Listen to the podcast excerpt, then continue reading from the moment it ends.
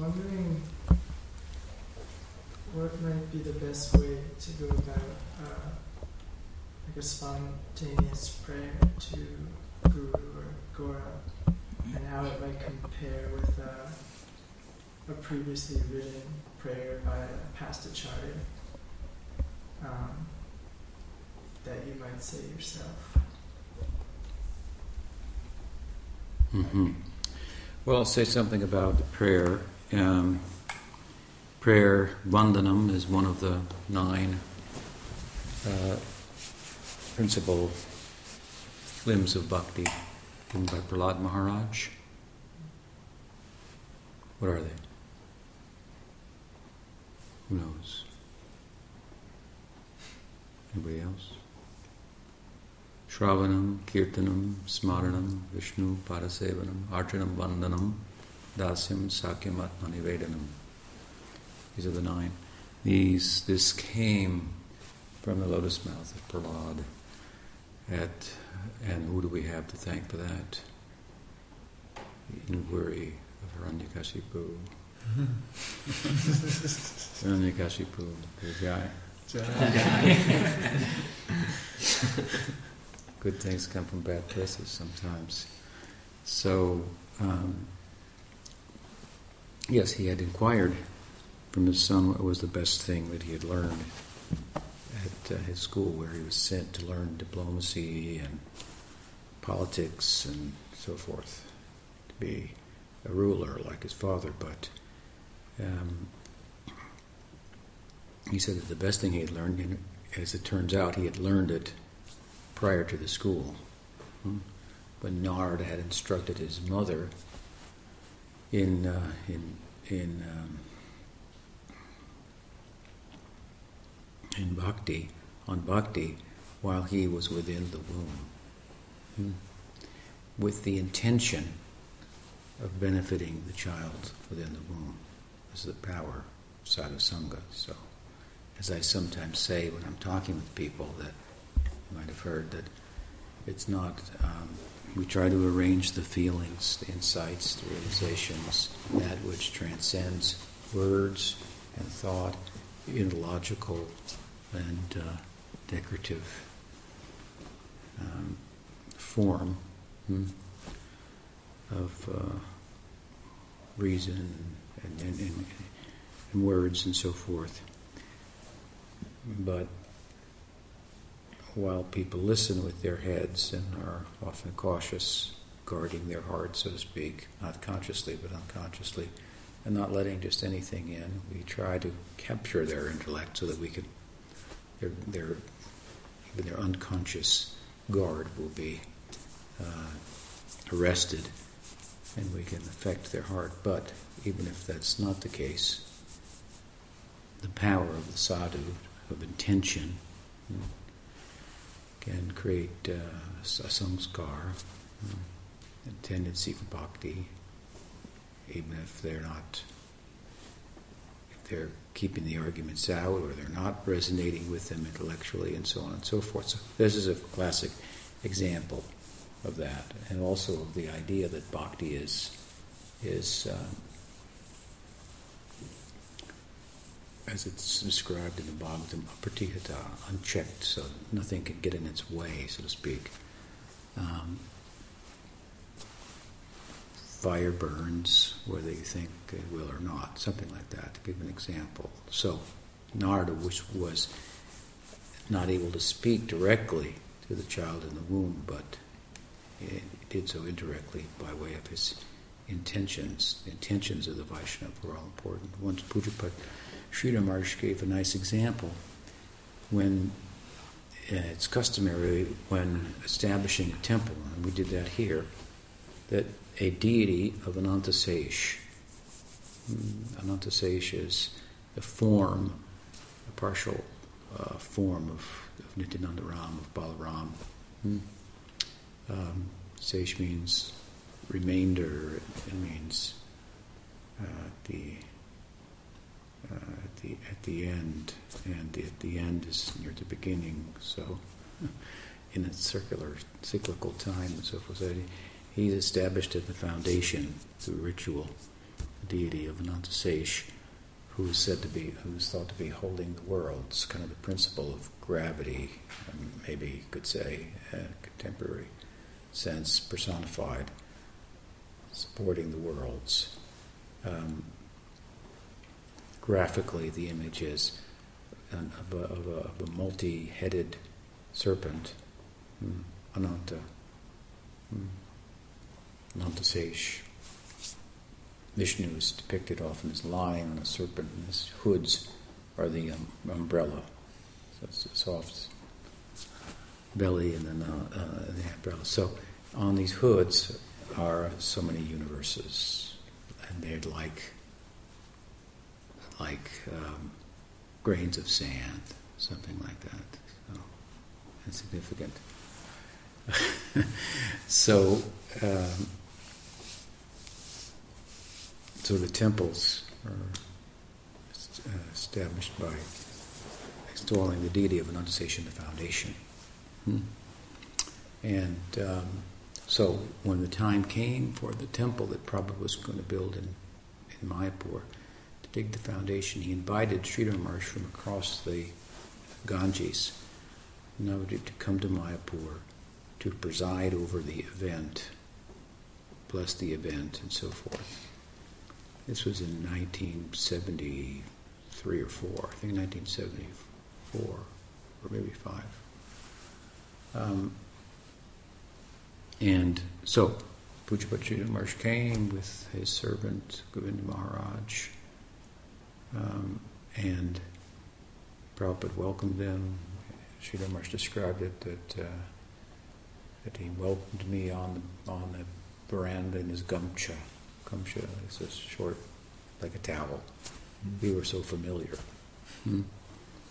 It's not like he was greeting, you know, some person that he didn't know. So, uh, such was their relationship. So, Prabhupada arranged for nice prasad. They took prasad together and so forth. Then afterwards, he offered Sridhar Maharaj's bed to take some rest. It's fairly customary to take a little rest after eating in India as it is in Central and South America. so a little siesta. And so Sridhar Maharaj took a little rest and Prabhupada went down and performed the uh, ceremony. So afterwards, Govinda Maharaj asked him, says, you invite our Guru Maharaj here to oversee the ceremony, bless it and so forth, but then you, he rested in your bed and you went down and did everything. And so how are we to understand that? And Prabhupada said, oh, by his will, hmm, he agreed to come for that purpose. By his will, everything was done. And I just performed the, the work, which I did not want to put, you know, on him. Hmm? Hmm. So the will of the Vaishnav, this is all um, important.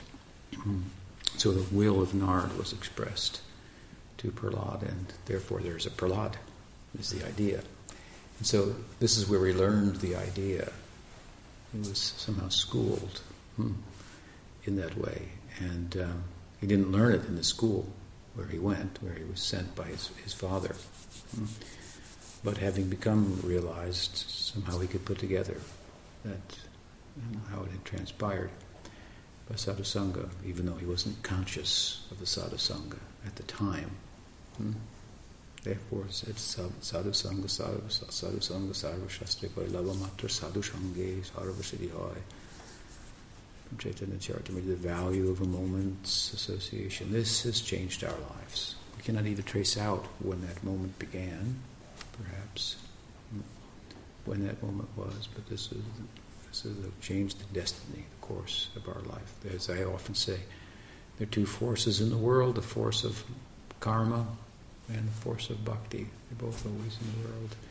And most people are laboring under the force of karma, and if they're lucky by chance, devotees are trying to make the opportunity in the force of bhakti more available than the force of karma. That's a lot of work. so anyway, somehow some people come in touch with it, and life, the course of their life changes. Hmm. So. So when he's asked by his father, good questions, as I say, may come from even uh, wrong persons with wrong motives. Um, what was the best thing he learned? This is what he came out with. Navalakshan Bhakti, it's called. Ninefold Bhakti. These, these are forms of Bhakti that Jiva Goswami describes as, um, what is the term he uses? Um, Swarup Siddha Bhakti. Swarup Siddha. That, that they, they are perfect in their nature, form. Uh, they're perfectly bhakti. They are inherently, it means bhakti. So even if you do them without the proper understanding behind them as to what they are and for, for what aim and so on and so on, still they'll have some effect. There are other things that are not inherently bhakti that become bhakti. Hmm? by a conscious effort, by assigning bhakti to something, hmm, and doing that activity and so forth. These are Siddha Bhakti, so powerful. So this is what he came out with. Hmm. And uh, amongst them, Vandanam is one of them, means prayer. So, to give some background. And prayer has also, when uh, Sri Rupa Goswami mentions this anga, this limb, of the angi, of the body of bhakti, in his Bhakti Rasamrita Sindhu.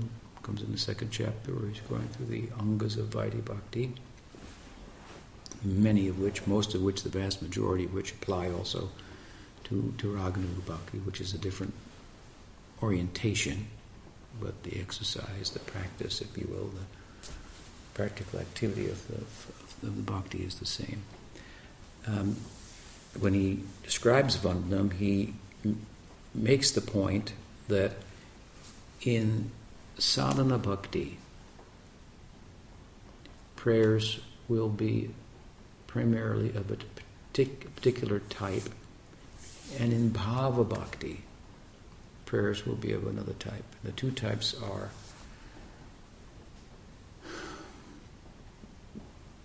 in sadhana bhakti, prayers of the nature of self surrender. Hmm? They will be focused on faith and its outer expression, Sharanagati.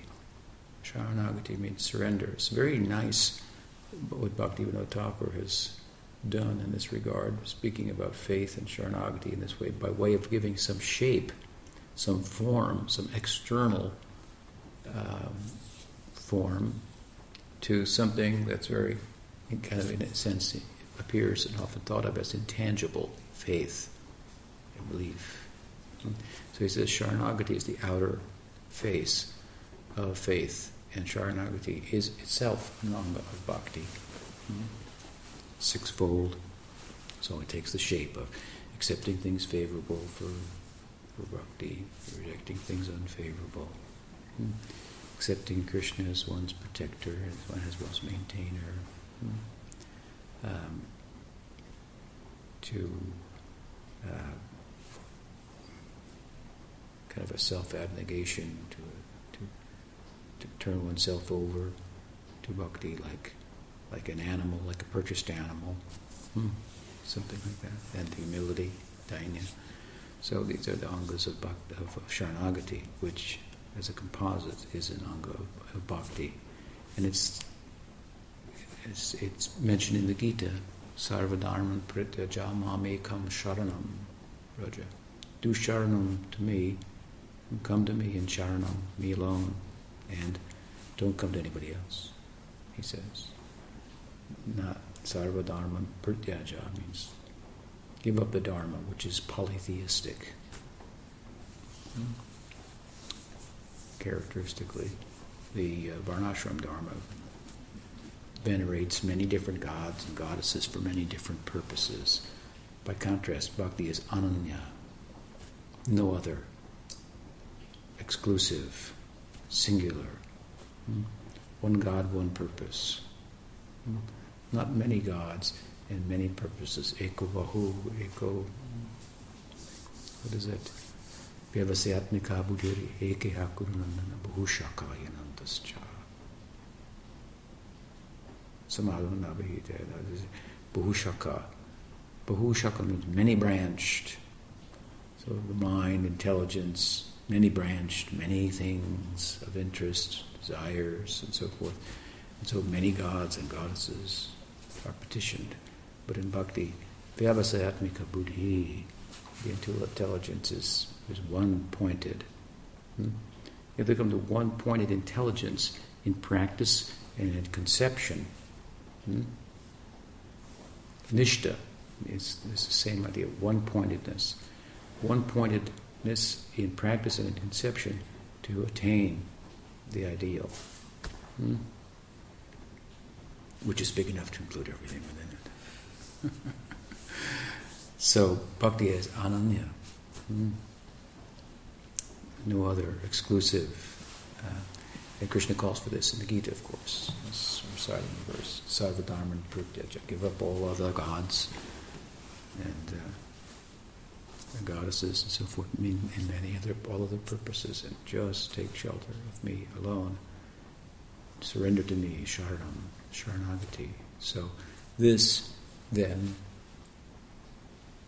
with this in place, one takes to bhakti. That's why then faith is said to be the the uh, to be possessed of such faith, exclusive faith in Krishna, grants one eligibility to tread the path of bhakti. You need faith to tread any path, but you may need, may need, may need faith plus something else to tread the path. But bhakti path, only faith. You don't need anything else. There's no prerequisite, no other material qualification or spiritual qualification like purity of heart.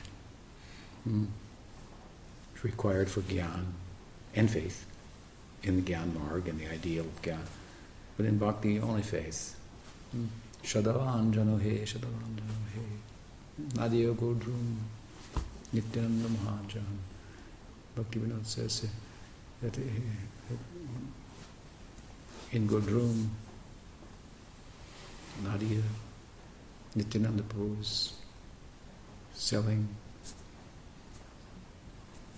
the holy name for a little bit of faith. Hmm.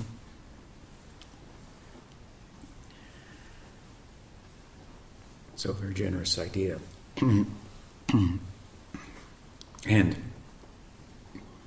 this faith and Sharanagati is a culture that is the primary focus of sadhana bhakti, as opposed to a longing, lolasa, lolasamai, to be filled with longing, that, that is characteristic of Bhava Bhakti. Bhava Bhakti and Sadhana Bhakti and Prema Bhakti, these are the three forms of Bhakti. Hmm? Sadhana Bhakti is Bhakti in practice. And the emotive component of Bhakti, which you can think, what is Bhakti without emotion? Not much, but something. Sometimes imitation of a good thing is a good thing. So we go through the motions. We give our heart, that's true, but spiritual emotion that is inherent in bhakti hmm, not fully manifest within us until the bhakti becomes mature. So this happens in Bhava Bhakti. Some of it is coming before that, but in Bhava Bhakti it's it's fully manifest. So we call it bhakti proper. But still, Bhava Bhakti is not Prem Bhakti. So Bhava Bhakti is, is peculiar because it has elements of sadhana and has elements of prem within it. It's said to be a ray of the sun of prem, and prem is characterized primarily as being a, a, a distilled or concentrated form of bhava, that which is bhava. If you were to concentrate it it becomes prem. Then you concentrate it more. That's why you have Radha. Mahabhava Swarupini. The very form, Swarupini, of, the, of Mahabhav, concentrated, something like that. So on the far end, hmm? high end. So, so there's an element of perfection in Bhav. That's why we call it. It's the perfection of sadhana, but still, that Bhav then is to be cultivated, and it it results in praying. And so there is a practice in bhava bhakti, and it's it is the cultivation of that bhava. Hmm? You have to have bhava to cultivate it. Uh, so, in bhava bhakti, bhava bhakti would be characterized compared to sadhana bhakti to longing. There's a longing to attain the identity hmm, that your attachment to bhakti and the object, particular object of bhakti, Krishna in a particular form, corresponds with a particular identity. Attachment is, is the basis of identity. Hmm? So this is a spiritual attachment. There's an identity. And there's a stepping into that identity hmm? internally, stepping into it. Swarup Siddhi is the stage in which that's, that stepping into it is perfected. Hmm? Then one enters the Leela of Krishna as it's thought to be. Uh, at least Vishwanath has explained in that way. Uh, Sanatana Goswami has not in Brihad Bhagavatamrita, which is another topic, but but at any rate, bhava is characterized by longing. Sharanagati is in place hmm, fully. In sadhana, then we are cultivating the primarily the, the sharanagati, as I've often said, to erect the stage in a dramatic sense of the word, um, that the, the, the Leela of Krishna will be performed in a theater near you, the theater of your own heart and consciousness. So while Bhava Bhakti is characterized by longing and Sharanagati is in place, in Sadhana Bhakti, Sharanagati is being established and some longing is there too, but primarily the focus appropriately is to put the stage in place. After that, I've often said, well, we use it in this way. If you want to have a drama, you got to build a little stage, right? So, and have curtains, so there'd be excitement. Scenes change. Such is the nature of the drama. So, uh, so it's to be only preoccupied with wanting the drama and not being active in building the stage is, is, is, is to be someone we can't take too seriously. Hmm. This is what Bhakti Siddhanta Saraswati Thakur meant when he said, first deserve, then desire. Hmm. Desire to go to India, I've used that example before. Well, you should have a passport, you should have a visa, you should have a ticket, and all such things. Then we can take you seriously if you do those things. Hmm. If you want to eat a mango, you have to plant the seed in the ground, water, and take time and weed it, and so on. Hmm. So, therefore, in discussing Vandanam in Bhakti Rasamrita Sindhu, Jiva Goswami comments on Rupa's um, verses about Vandanam and makes this point that prayers in sadhana bhakti will be uh, primarily focused on Sharanagati and prayers. In Bhava Bhakti, we focused on, on longing, lalasa. Hmm. Lobha, same idea. Taste, feeling. So, that said, hmm, some longing, as I say, will be there also in Sharanagati, but appropriately. You can long as long as you're as long as you're doing the, you know, the work appropriate to the stage that you're at, so to speak. Mm. And so, then, as far as composing prayers, I guess that's what you're talking about. You Say, spontaneous. Um, there is a system that, um, let's say, for sadhana bhakti, where we will the prayer will constitute a glorification of the deity or the guru. Hmm?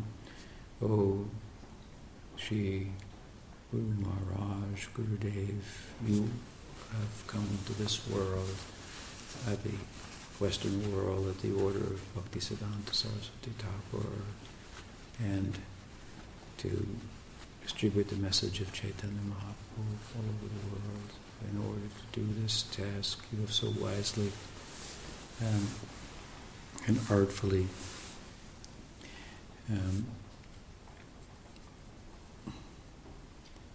drawn the power from Krishna that you might be effective and and and, uh, and so uh,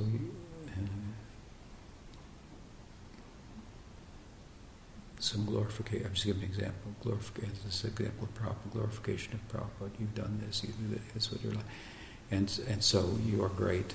Hmm?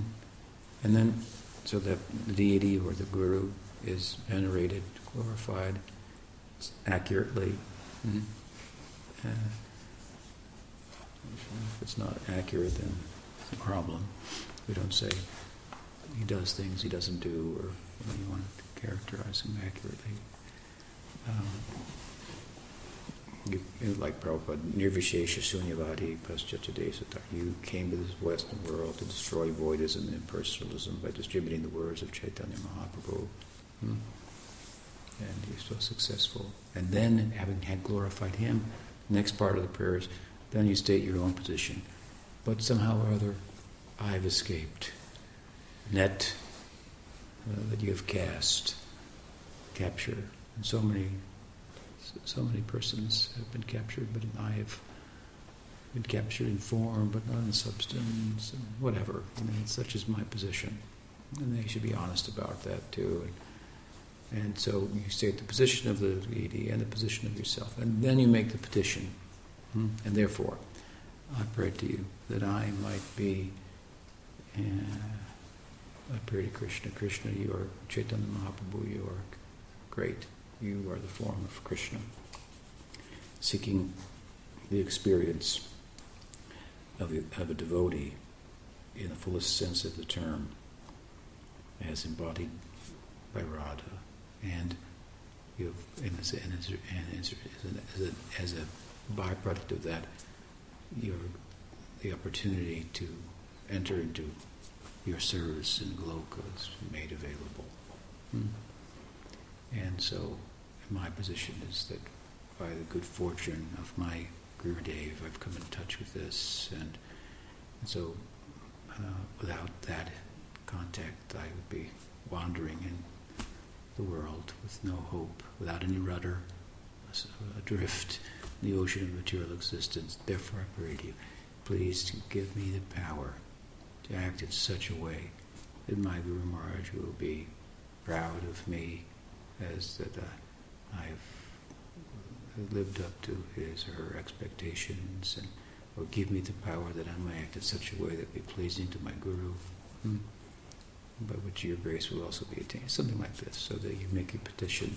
So you state the position of the deity, for the person you're play, praying to, sadhu, your own position, and then you make a petition. That is how the prayers may be composed. Does that help? Hmm. Yes, Yeah.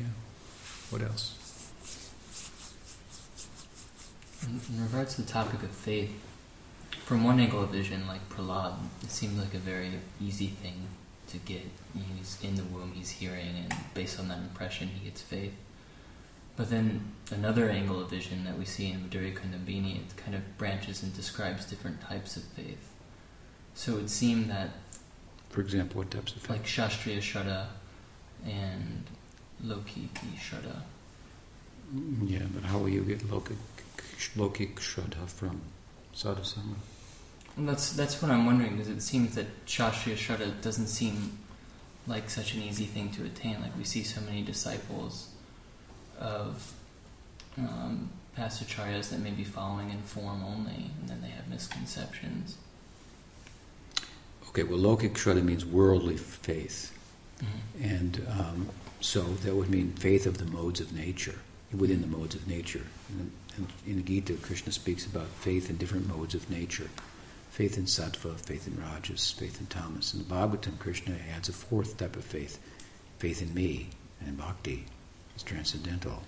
So this kind of faith is sattvic, this kind of faith is rajasic, this kind of faith is tamasic, and faith in me, faith in bhakti, hmm, that's transcendental. So that's the basic idea, right?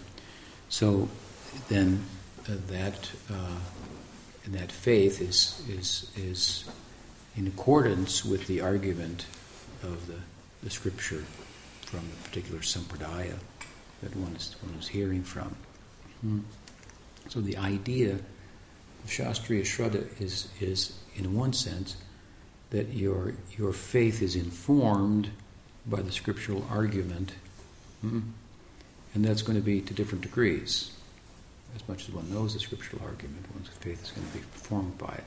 But in a, in a more basic sense, it's that, well, if I have a question, I have a doubt, my faith is that it will be answered by the citation of the scripture and a logic that um, extends the idea appropriately in consideration of my, my question.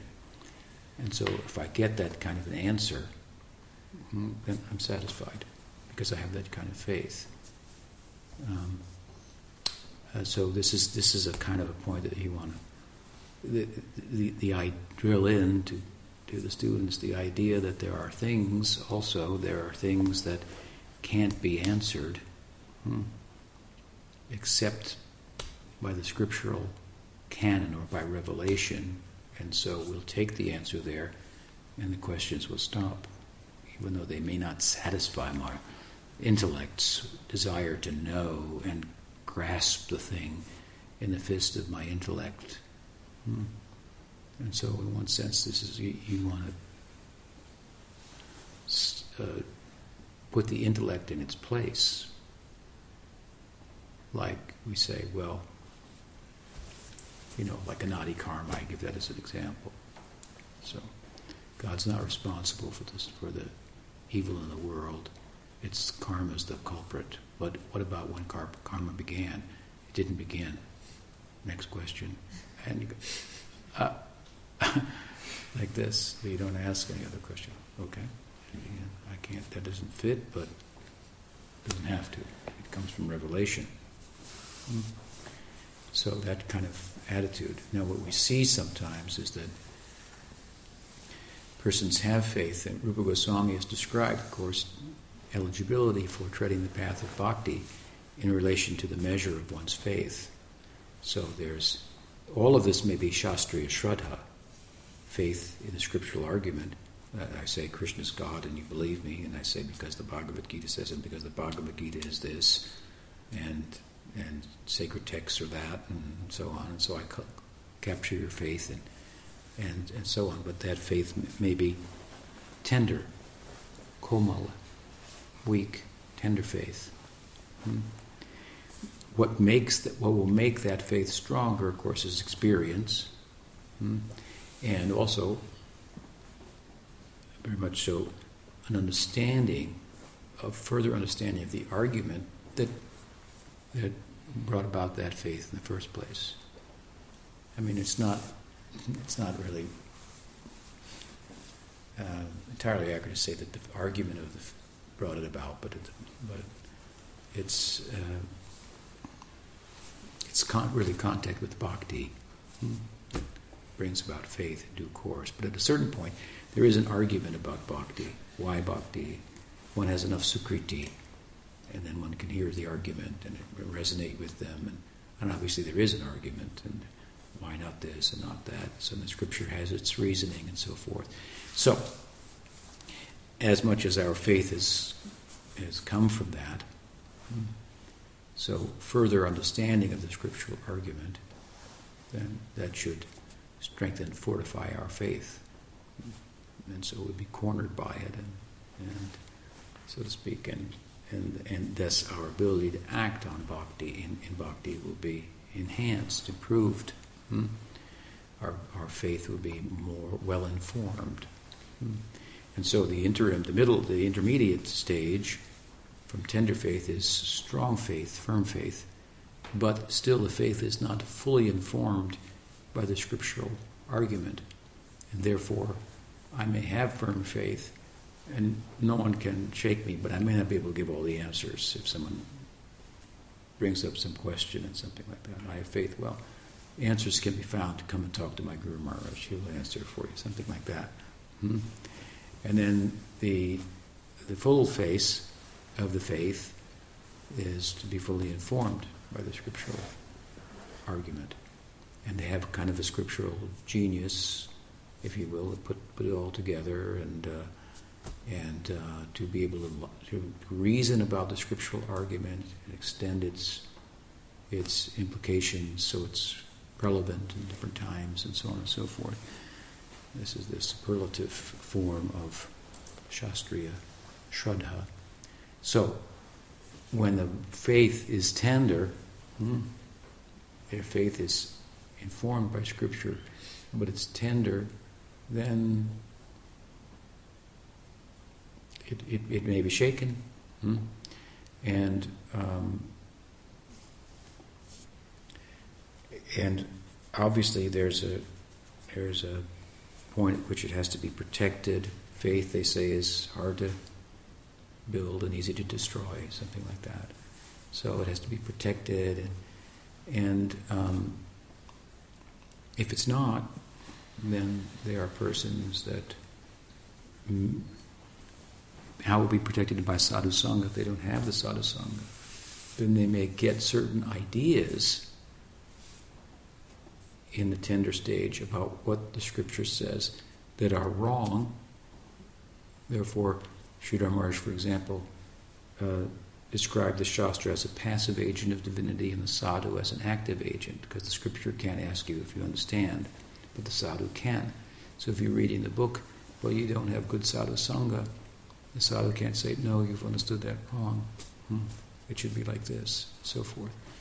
And if you get in a situation where you become, unfortunately, adverse to sadhu sangha, hmm, which uh, we've seen happen, hmm, ironically, in the name of chastity to a particular sadhu, hmm, they become adverse to the very principle of sadhu sangha. And that sadhu is departed.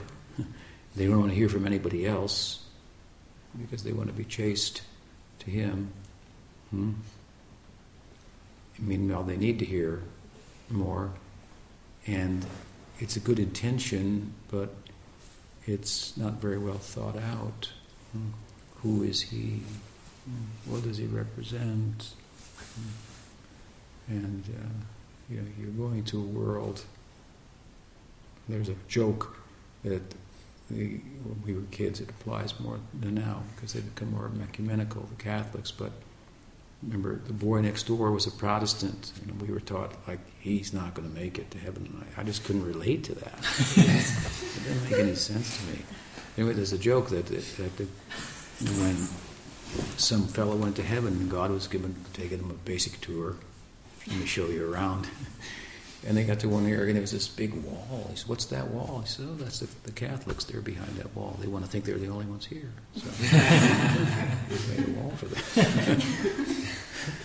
so you know, only Prabhupada will be there. You know, it's a very kind of limited idea of what Prabhupada is. Prabhupada has associates and a parampara, lineage, and and and, and a succession as well.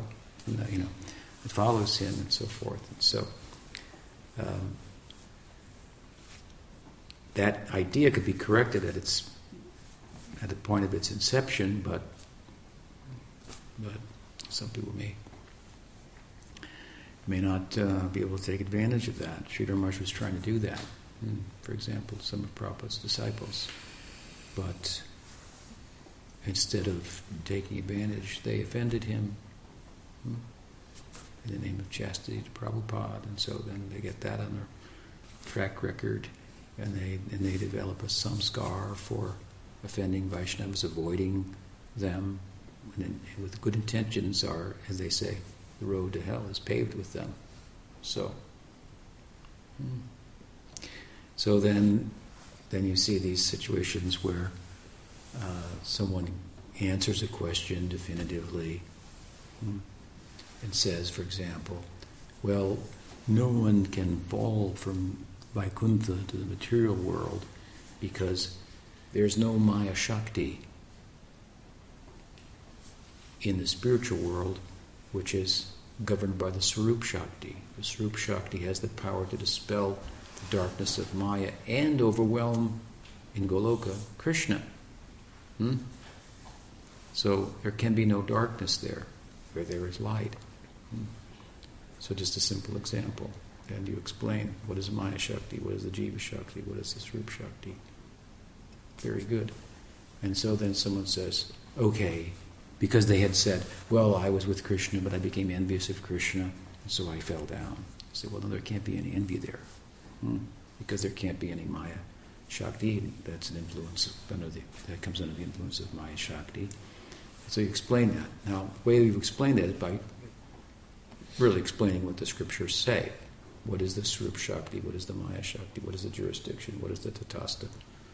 So the answer has come by citing the scripture and scriptural logic and so forth. Hmm? It's definitive. It's it's that's it. Your answer is there, and you could answer that any number of ways by drawing from the scripture and employing appropriate scriptural logic.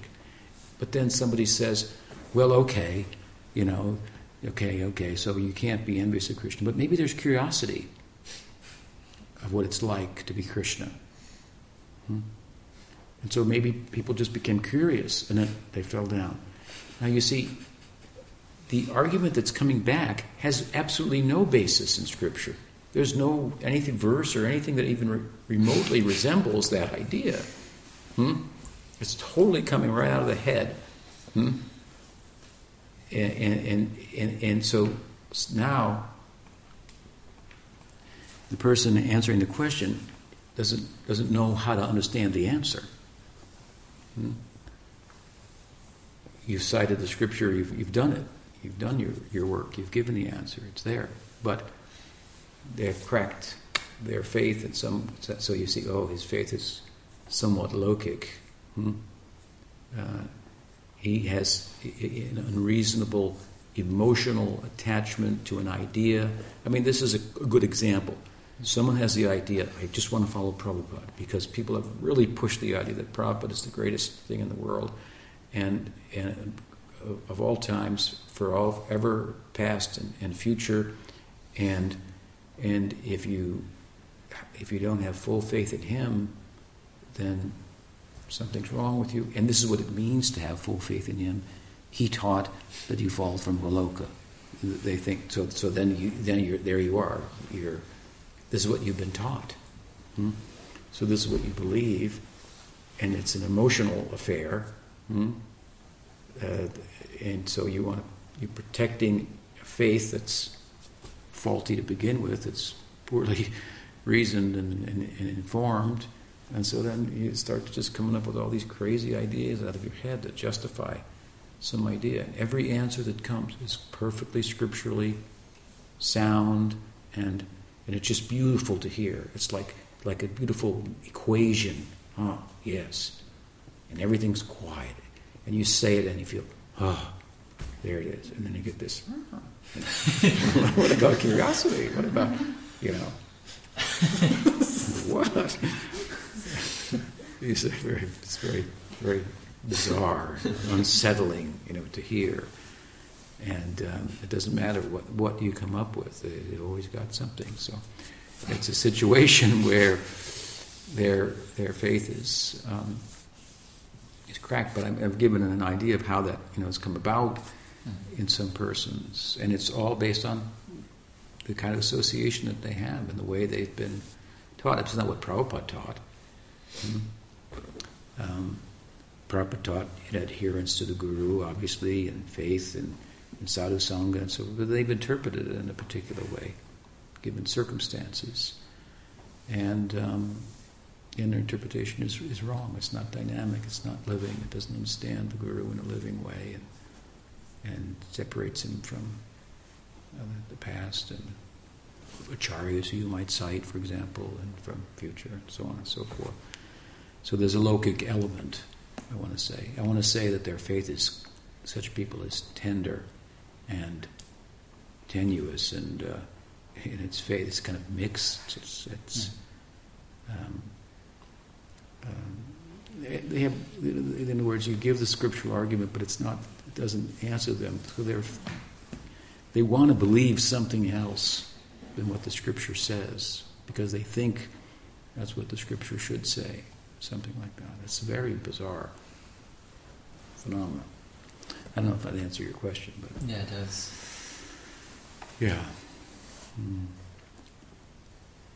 But the basic idea is laukik faith. So you, know, you want it to be a certain way. Hmm.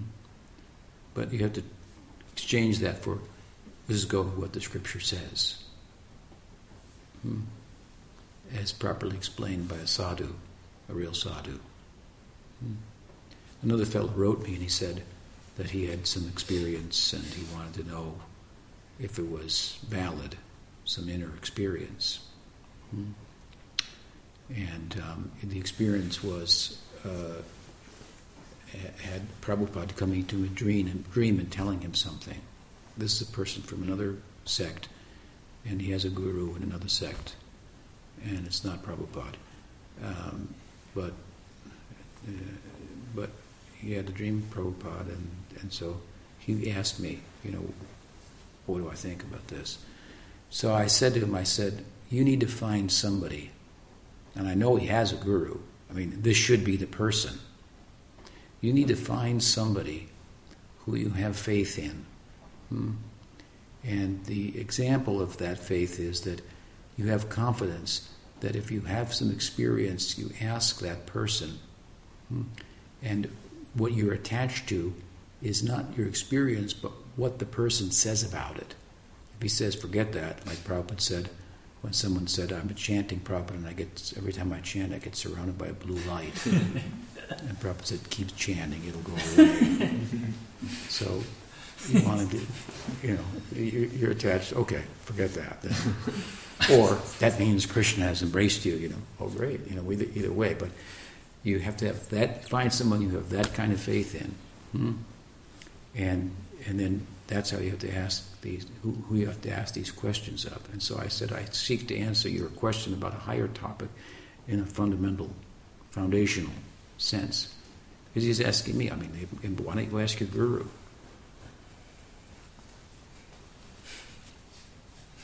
Well, you don't have enough faith in the guru, you, there's a problem. there's a problem. And all of a sudden, because you have some lack of faith in your guru, then all of a sudden you're having dreams from Prabhupada and you're trying to make up for it in that way. Hmm. And in ISKCON, when they teach that the guru is somewhat a relative figure and Prabhupada's an absolute figure. So right, Prabhupada came in a dream, he told me this and so forth. And, and I'm not going to get that from my guru, I got that from Prabhupada and whatever, you know, these kind of. So, problems. These are all problems.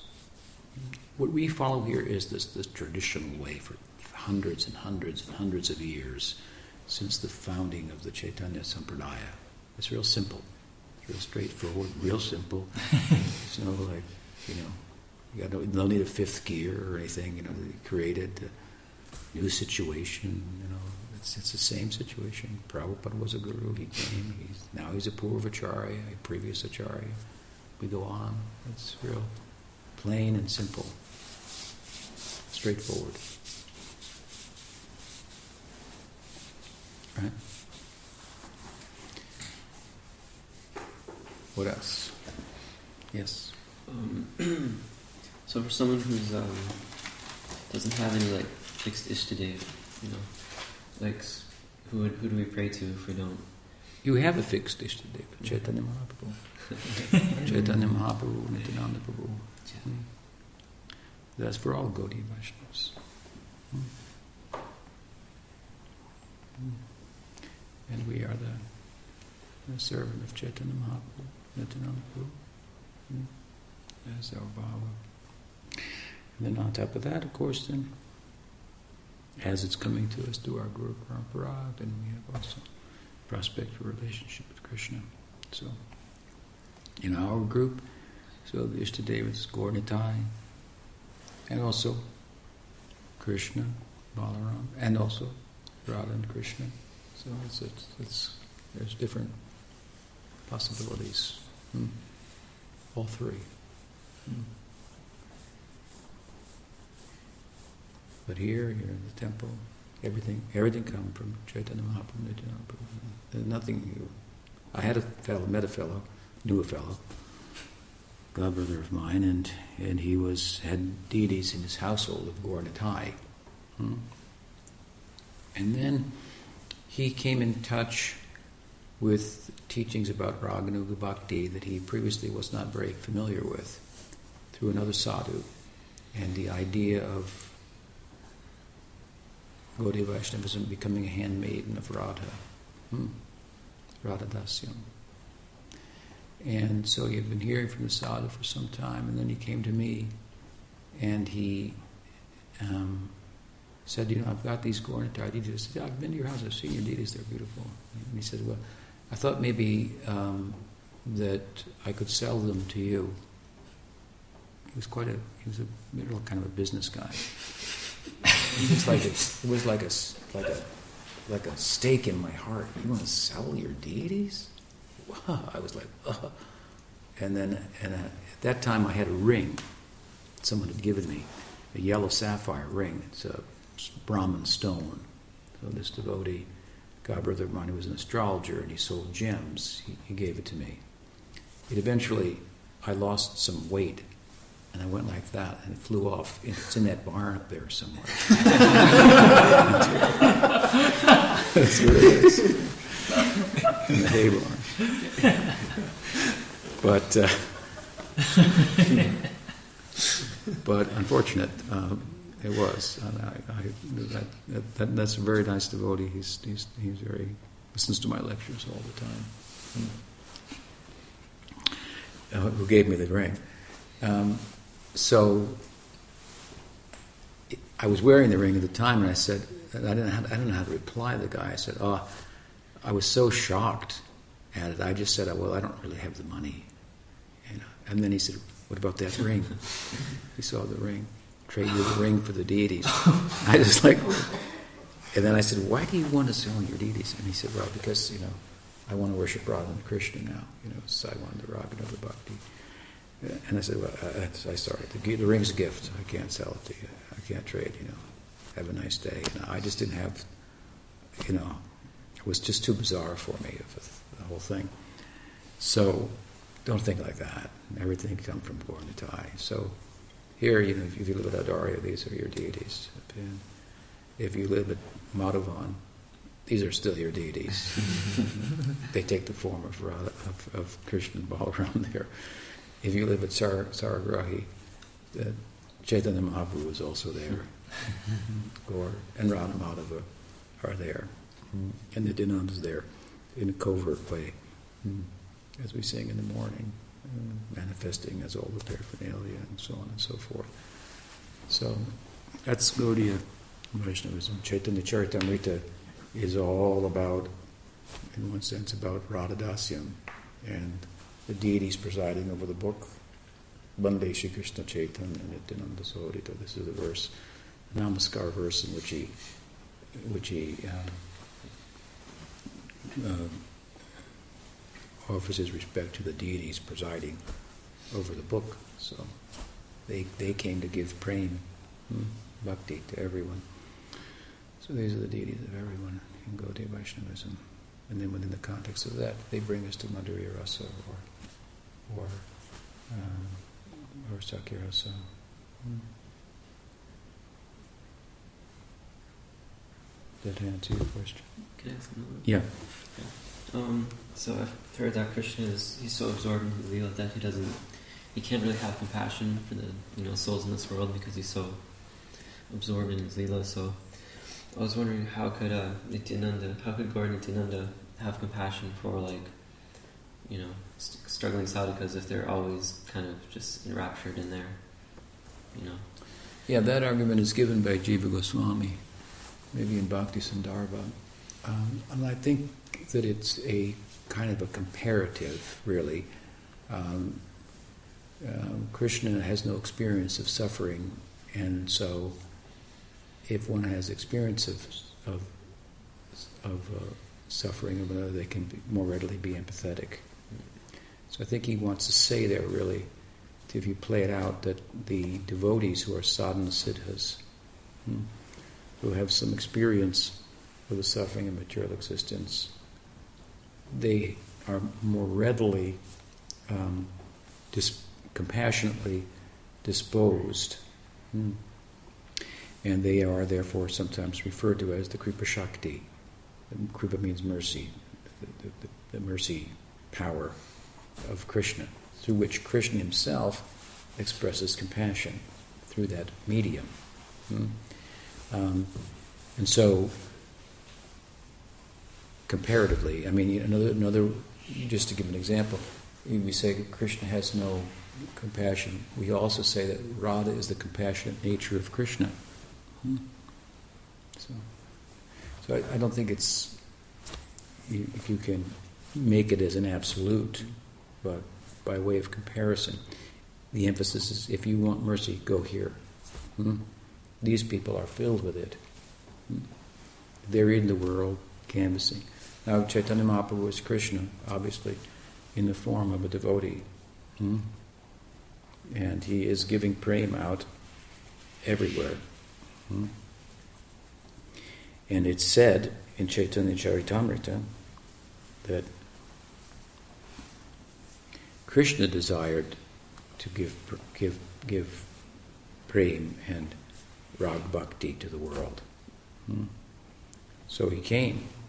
But that's behind his own Krishna Leela. But obviously there were some problems in the Krishna Leela.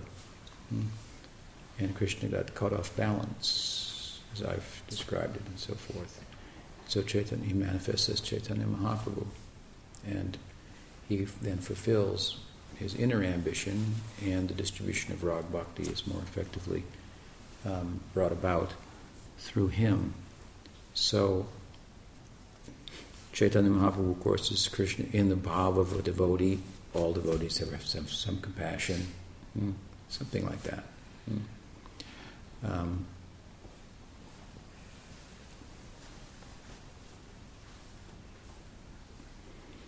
but if you, you know, obviously the argument will go, well, Nityasiddhas and devotees, quote unquote, like Chaitanya Mahaprabhu, are different than sadhana siddhas. And so, again, by way of comparison, sadhana the has no experience of suffering in the world either, you could say. There's also the idea that, that a Nityasiddha comes under the influence of Yoga Maya. And so the Siddha perceives himself herself as a sadhaka, hmm. even though they're a siddha. And so they're in a role of a sadhaka, even though they're a siddha. And in order to play the role, then they have to have full experience of a, of a sadhaka, something like that. And so they can empathize with others on the path. Hmm.